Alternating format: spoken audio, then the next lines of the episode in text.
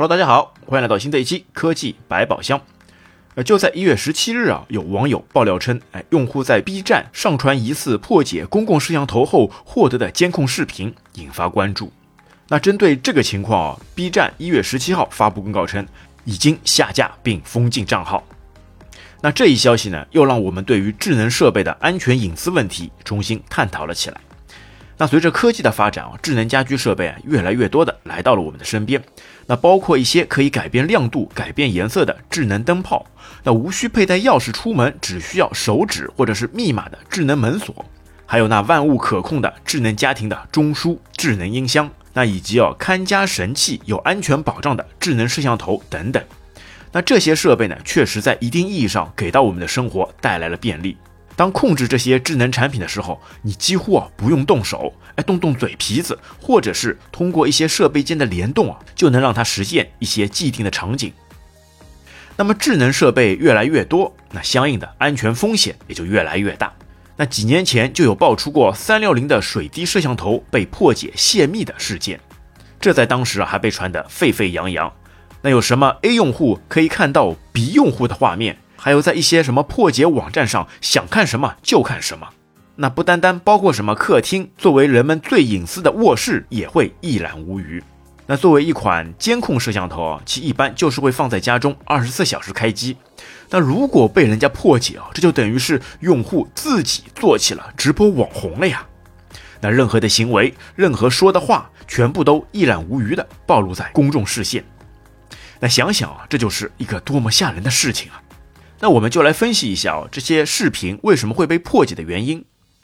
那现在的智能摄像头，因为可以通过用户远程查看的方式，所以基本上来说都是可以通过 WiFi 然后连接互联网。那这样就不像以前，那这些视频只存放在本地，而是上传到了他们家的服务器上，并会保存一段时间。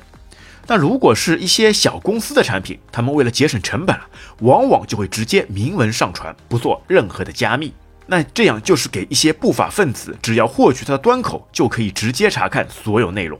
那所以哦，建议购买这类互联网摄像头时，一定要认准大牌的互联网厂商。那一方面哦，是因为他们的产品有安全性方面的保证，所有的通讯都会通过层层的点对点加密；而另一方面呢，是因为因为是互联网公司嘛，他们就会有相应的安全团队，会及时的发现问题并改正问题。那其实说白了，世界上呢从来就没有绝对的安全，而是一场与黑客博弈的过程。那看谁先发现问题，然后呢就是看是利用还是修复了。那这些大牌厂商还有一个好处是，他们会提供一些平台给一些第三方的设备呢接入。那如果需要接入，就必须符合他们的硬性要求，这样就等于啊平台先帮你梳理了一番。那就好比目前安全性最好的平台就是 HomeKit 的标准。那这套由苹果在二零一五年推出的标准啊，经过几年的沉淀啊，最起码现在已经是被公认为行业里面最安全的智能家庭设备中枢。其有着极其严格的接入性标准啊，可以在每台设备与互联网之间啊都建立一个防火墙。但缺点就很明显，就是价格昂贵啊。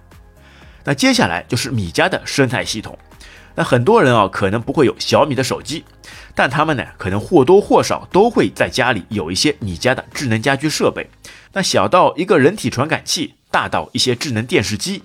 那特别啊，是当你拥有了很多智能设备以后，那通过接入米家的生态圈，就会得到完整的统一性的体验和便捷的操作方式。那同时啊，有些智能设备啊，还可以同时接入米家和 HomeKit，那安全性也是非常有保障的。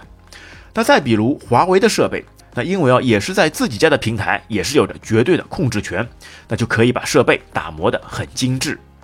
但相对于天猫的智能家居设备来说，因为大多数都是来自于第三方的接入，那就比较鱼龙混杂了。那在这里啊就不是很推荐了。那所以啊最终总结一下，那智能设备呢确实会带来很多的便利性，但是安全性也是不容忽视的一个问题。所以，选择一些大牌的厂商，并认准一个标准的生态圈，那还是可以把安全风险降低到最低的一个方式。那好了，各位听友，你家里是使用了哪个标准的智能家居设备呢？欢迎在评论区给我们留言。本期节目就到这边，感谢您的收听，我们下期再见，拜拜。